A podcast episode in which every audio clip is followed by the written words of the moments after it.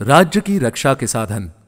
गुप्तचर रखना, दूसरे राज्यों में अपना राजदूत नियुक्त करना, सेवकों के प्रति ईर्षा न करते हुए उन्हें समय पर वेतन देना, युक्ति से कर एकत्र करना अन्याय पूर्वक प्रजा के धन को न हड़पना, सत्पुरुषों की संगति करना, शूरता, कार्यदक्षता सत्य भाषण प्रजा का हित करना, सरल या कुटिल उपायों से शत्रुओं में फूट डालने का प्रयास करना पुरानी इमारतों की मरम्मत करना, दिन दुखियों की देखभाल करना, समय आने पर शारीरिक और आर्थिक दंडों का प्रयोग करना, संग्रह योग्य वस्तुओं का संग्रह करना, बुद्धिमान लोगों के साथ समय व्यतीत करना, पुरस्कार आदि द्वारा सेना का उत्साह वर्धन करते रहना प्रजा पालन के कार्यों में कष्ट का अनुभव न करना, कोष को बढ़ाना, नगर की रक्षा का प्रबंध करना और इस विषय में दूसरों पर पूरा विश्वास न करना पूर्ववासियों द्वारा राजा के विरुद्ध की गुटबंदियों को फोड़ देना, शत्रु, मित्र और मध्यस्थों पर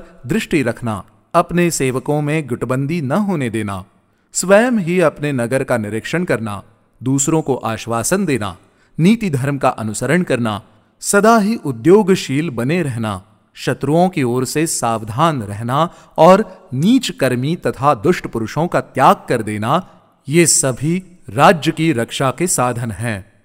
इस विषय में देवगुरु बृहस्पति ने ये श्लोक कहे हैं। उत्थानहीनो राजा है बुद्धिमान अपि नित्यश